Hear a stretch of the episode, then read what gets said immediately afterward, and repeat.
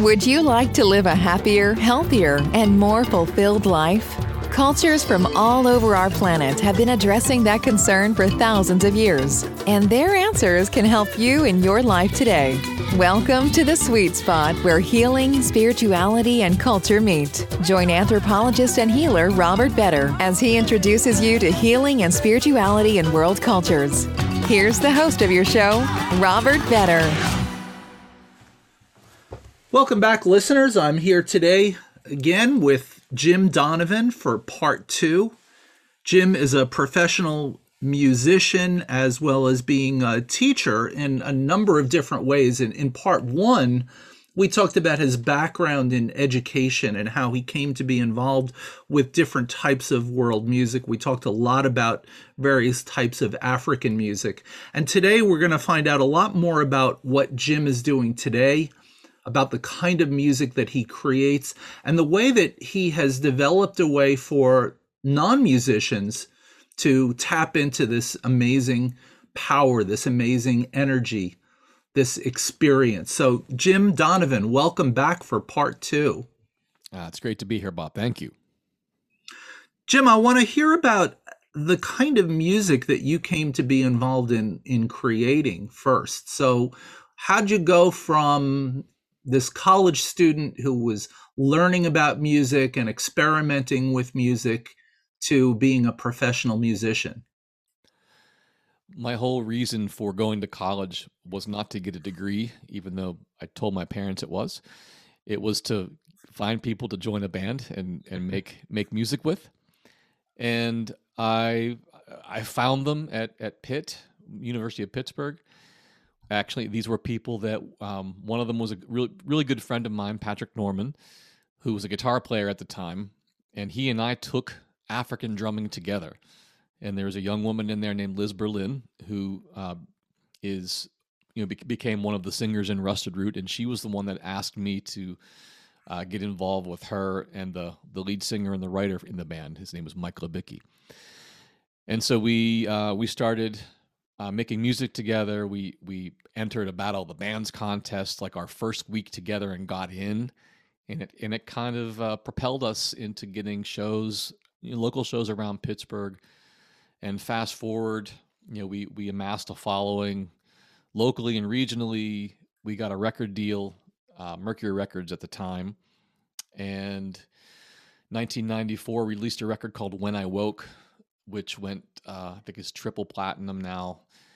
It is uh, there's a song called "Send Me on My Way" that's still uh, still getting a lot of airplay, uh, especially on these these new apps. Like there's a one called TikTok that really young kids use, and they're using the song for their for their videos, which it's really interesting. Uh, but you know, we in in doing all that, I got to tour around around the United States probably 30 times or so, and we we played with you know some of my heroes. We we did a whole 1995 tour with the guys from Led Zeppelin, Robert Plant and Jimmy Page, and uh, two summer tours with Allman Brothers, two summer tours with Santana.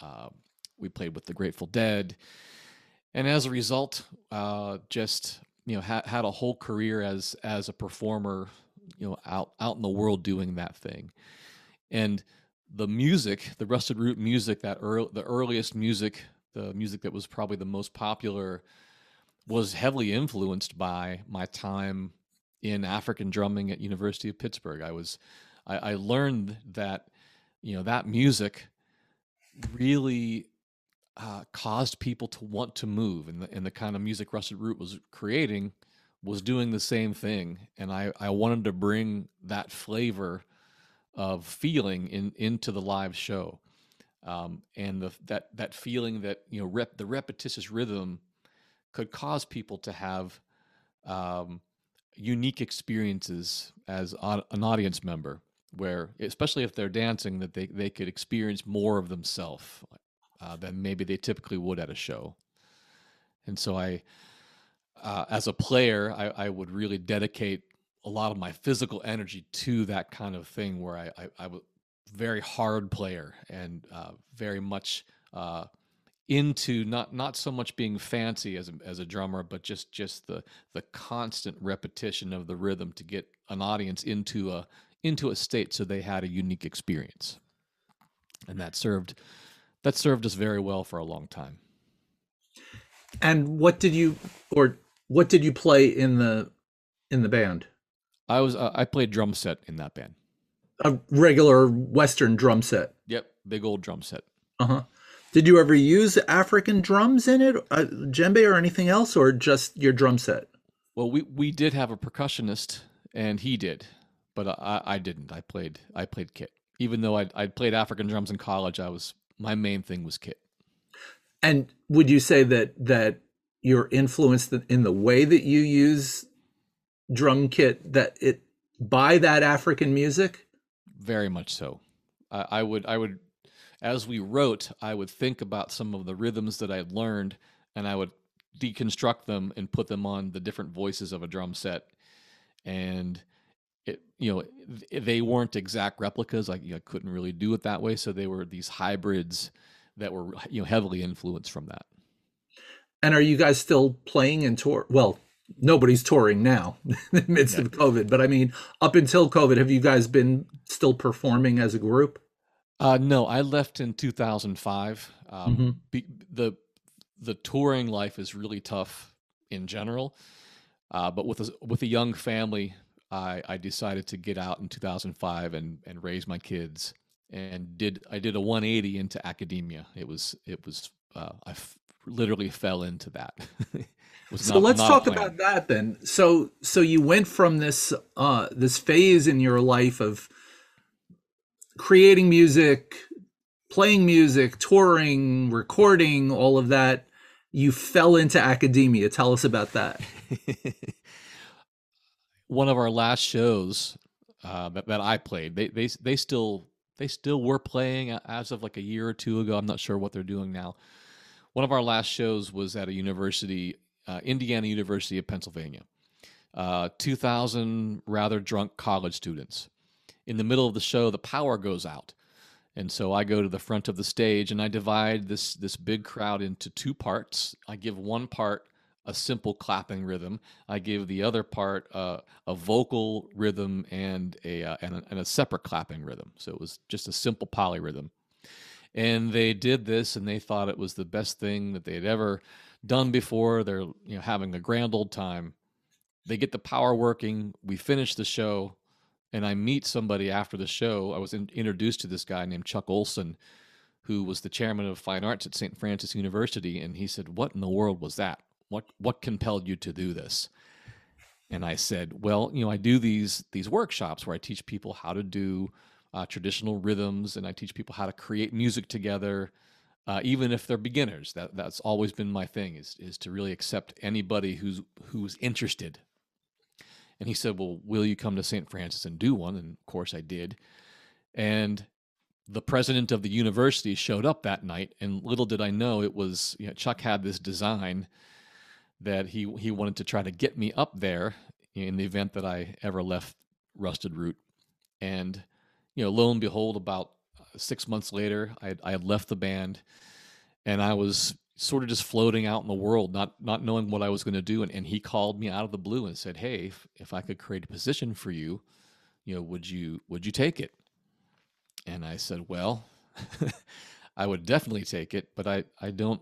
Uh, he's like, you have your bachelor's degree, right? I said, Well, I left college with 12 credits to go and joined a band.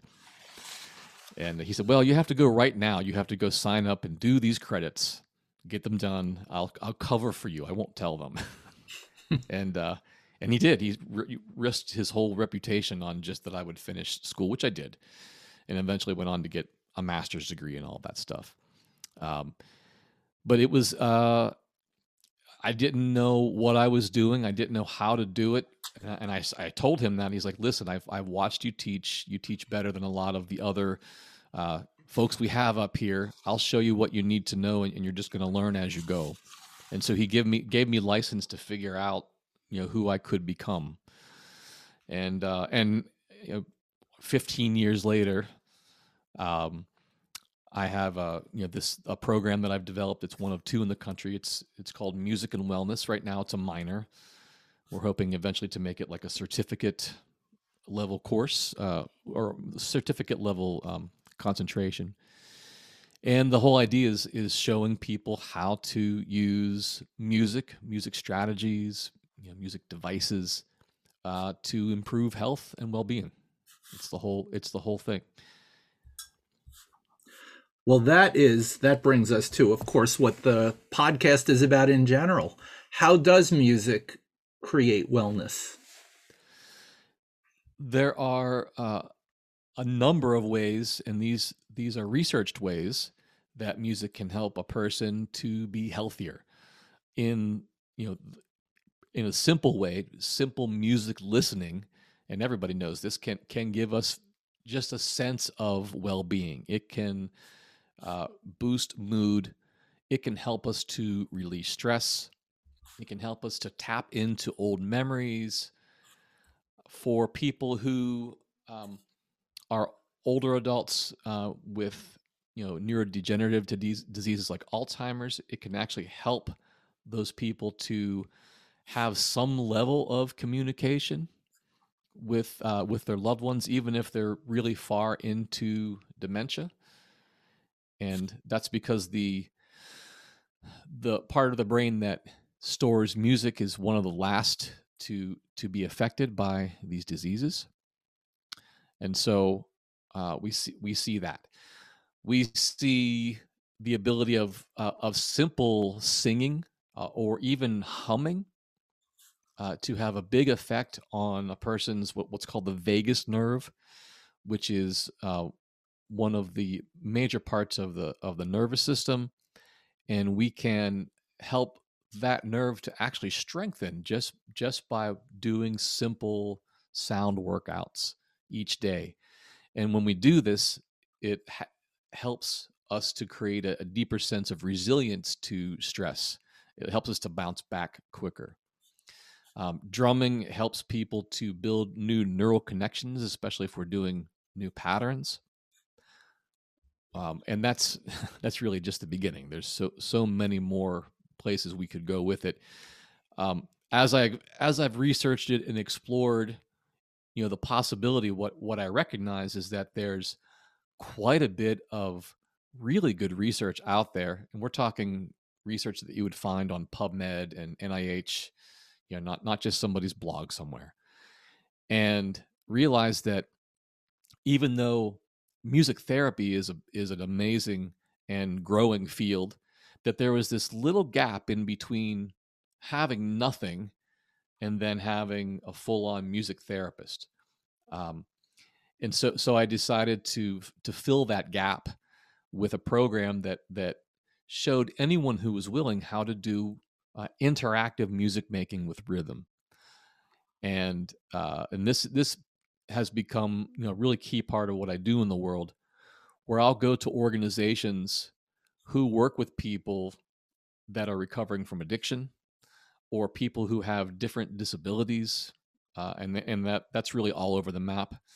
Uh, I'm getting ready to do a lot of work with the VA, and really my whole thing is showing anyone who's interested how to engage people in these exercises and what I've put together are uh, a whole collection, uh, a whole you know several programs worth of of learning modules that a person can practice and learn and then take to people and either present full on music and wellness programs on their own or even just take one strategy and use it as part of uh, maybe group therapy or um, before a learning project as a way of helping helping whoever that person is on the other end to engage more to feel more connected with the people they're around to feel that they have a voice to express.